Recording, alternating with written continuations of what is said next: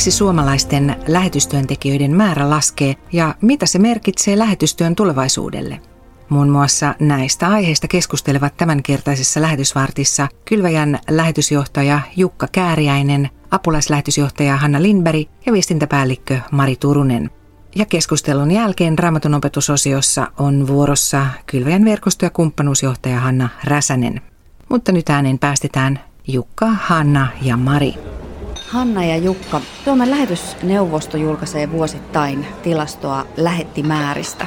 Jos katsotaan vuodesta 2010 vuoteen 2020, niin havaitaan, että lähettimäärissä on ollut Suomessa niin hurja pudotus, peräti 30 prosenttia.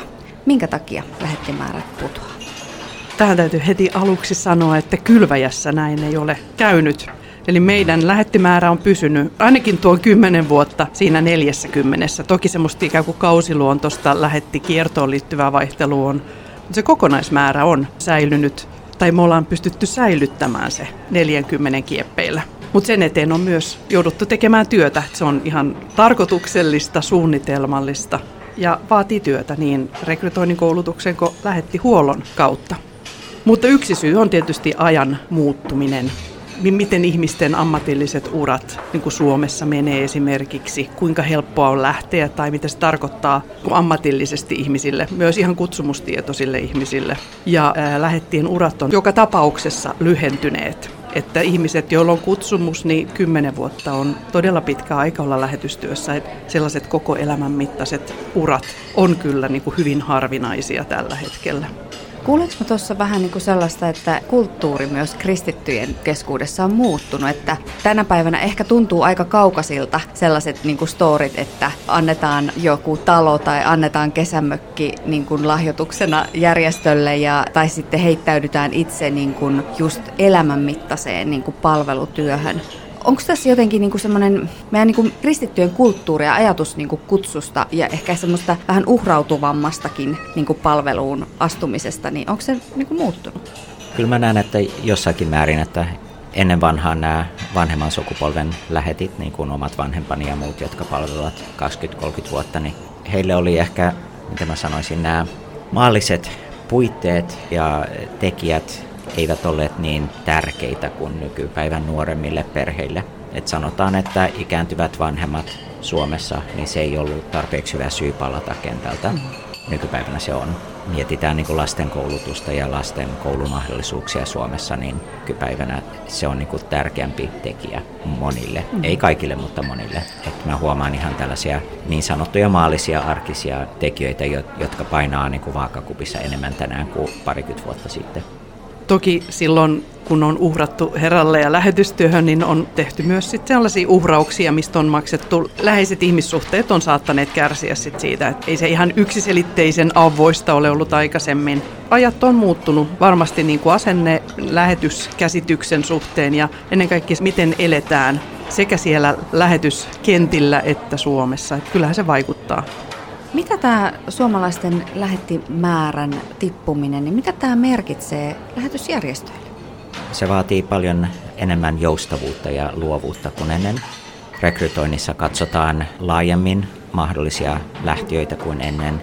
Näen, että tulevaisuudessa esimerkiksi Kylväjässä ollaan jo aloitettu tämä keskustelu, se on kesken, mutta näen, että meidän lähettipohja tulee laajenemaan että halutaan aktiivisesti miettiä, miten maahanmuuttajataustaisia lähettäjiä, jotka asuvat Suomessa ja ovat Suomen kansalaisia, tai jopa kansallisia evankelistoja tuolla maailmalla, miten me heidän kanssaan ollaan kumppanuudessa ja, ja miten he voisivat tulla meidän työyhteyteen. Eli mä näen, että tämä perinteinen paikallisen luterilaisen seurakunnan kasvatti, jo, jolla on sitten lähetyskutsu, niin se ei ole ehkä enää tulevaisuudessa se päälinja tai edes valtalinja. Ja samalla kun kylväjässä on ajateltu, että ihmiset on tärkeitä, ne on siellä työalueella tärkeitä, niin me ollaan haluttu myös lähettää lähettejä.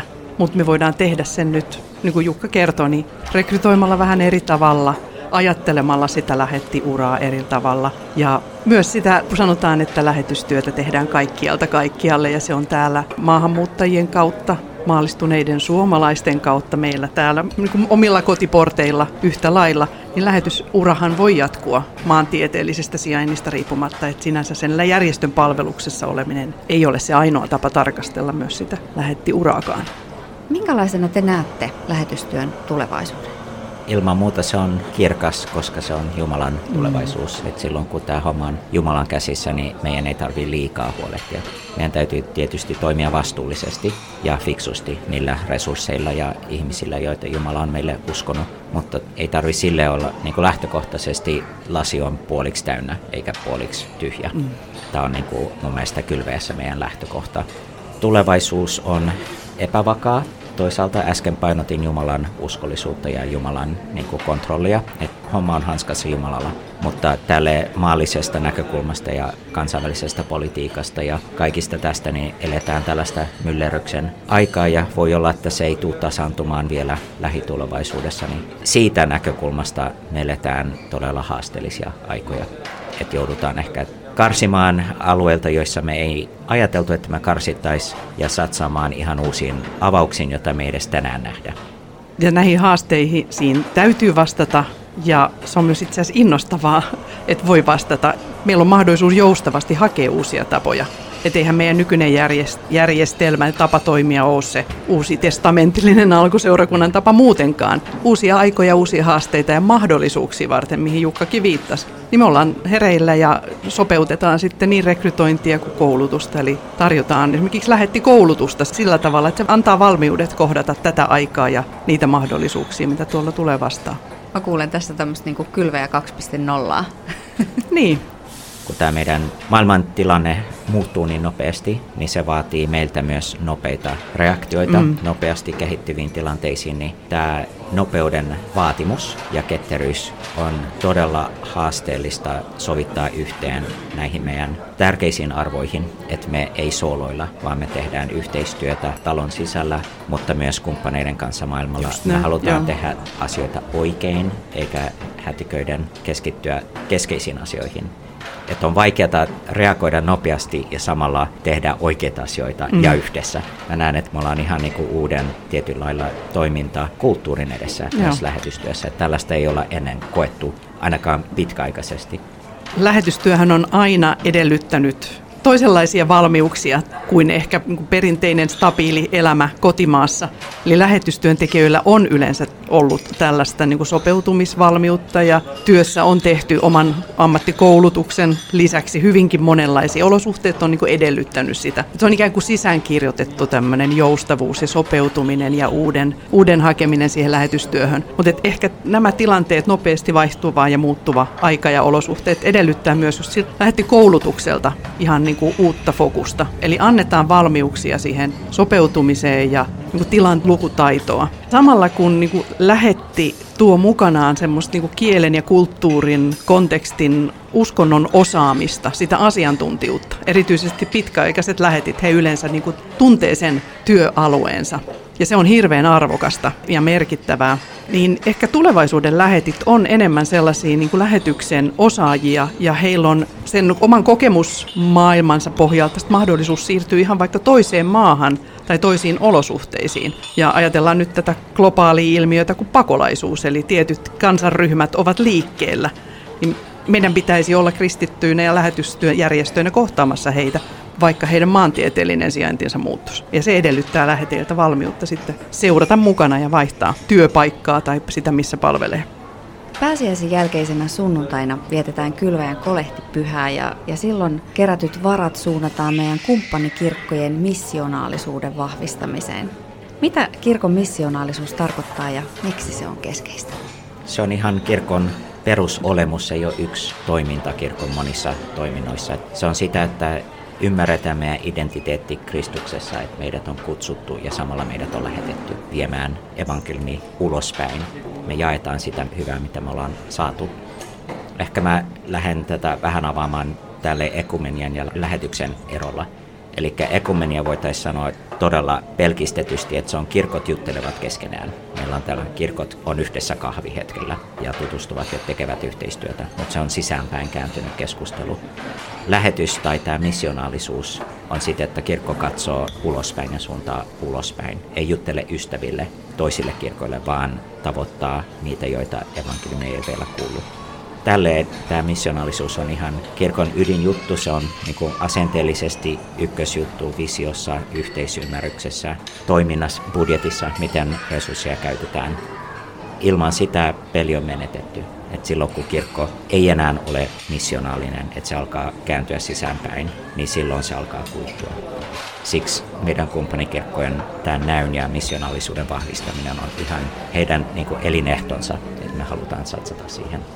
Ja tässä mä kuulen myös niin kuin moninkertaistamista, että tavallaan se meidän niin kuin satsaustyö näiden kirkkojen rinnalla heidän kanssaan, niin se ei jää ikään kuin meidän unelmissa vaan siihen niin kuin paikallisesti, vaan meidän unelmahan on, että myös he lähtevät ylittämään niitä kulttuuri- ja kielirajoja ja tavoittamaan siellä niin kuin muita kansaryhmiä. Juuri näin, jos ajatellaan, mistä kaikki lähti liikkeelle, Uuden testamentin alkuseurakunta, niin se lähti yhdestä paikasta, yhdestä ryhmästä. Me ei oltaisi kristitty, meillä ei olisi seurakuntaa kirkkoa, jos ei jotkut olisi lähtenyt liikkeelle. Me ollaan kaikki muut, paitsi Jerusalem, on saanut evankeliumin niin kuin tuontitavarana. Se on sisään kirjoitettuna, niin kuin Jukka sanoi, että se ei ole vain menetelmä tai tapa, vaan se on osa sitä identiteettiä. Me olemme saaneet tämän muualta ja meidän kutsu ja velvollisuus ja ilo on viedä evankeliumi eteenpäin. Siinä Kylväjän lähetysjohtaja Jukka Kääriäinen, apulaislähetysjohtaja Hanna Lindberg ja viestintäpäällikkö Mari Turunen keskustelivat lähetystyön tulevaisuuden näkymistä. Lähetysyhdistys Kylväjä, tavoittamattomien tavoittamiseksi. Lähetyksen kesäpäiviä vietetään 10-11 kesäkuuta Heinolassa Vierumäen urheiluopistolla. Tutustu ohjelmaan osoitteessa kylvaja.fi kautta kesäpäivät. Ja seuraavaksi Raamatun opetusosiossa äänen saa Kylväjän verkosto ja kumppanuusjohtaja Hanna Räsänen. Koputtelen savenvalajan olkapäätä ja kyselen, milloin voisi olla seuraava vapaa-aika.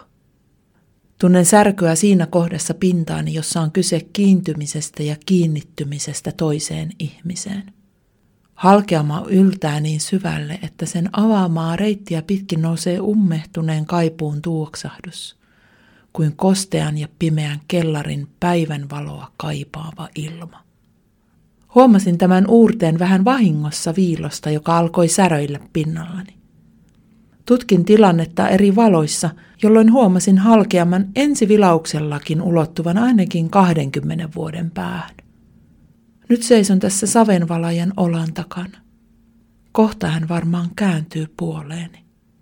Aikomukseni on kysyä häneltä, Voisiko hän tutkia särkevää kohtaani tarkemmin ja löytää varastoistaan siihen paikkaa laitettavaksi? Tai mitä nyt sitten tarpeelliseksi katsoisikaan tehdä?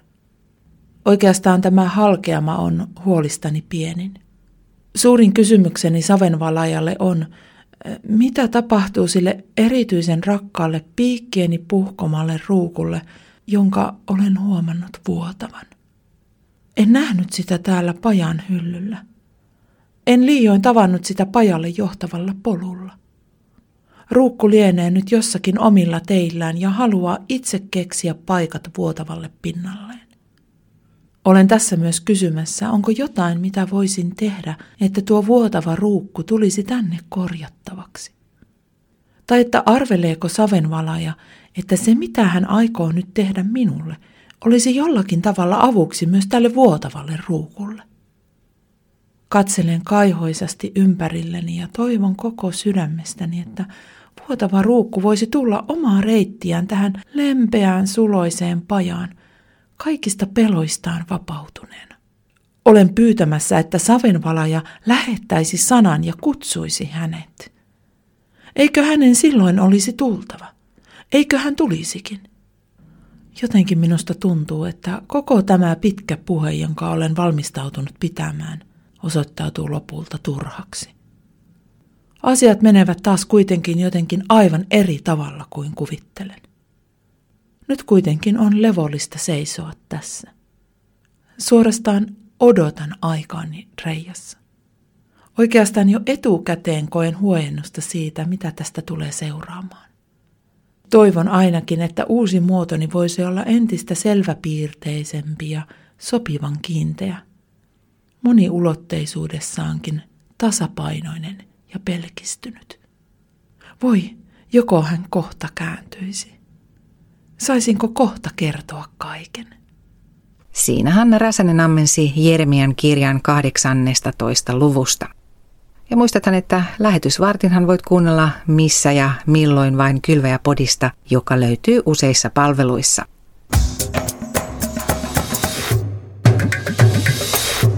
Kylvaja.fi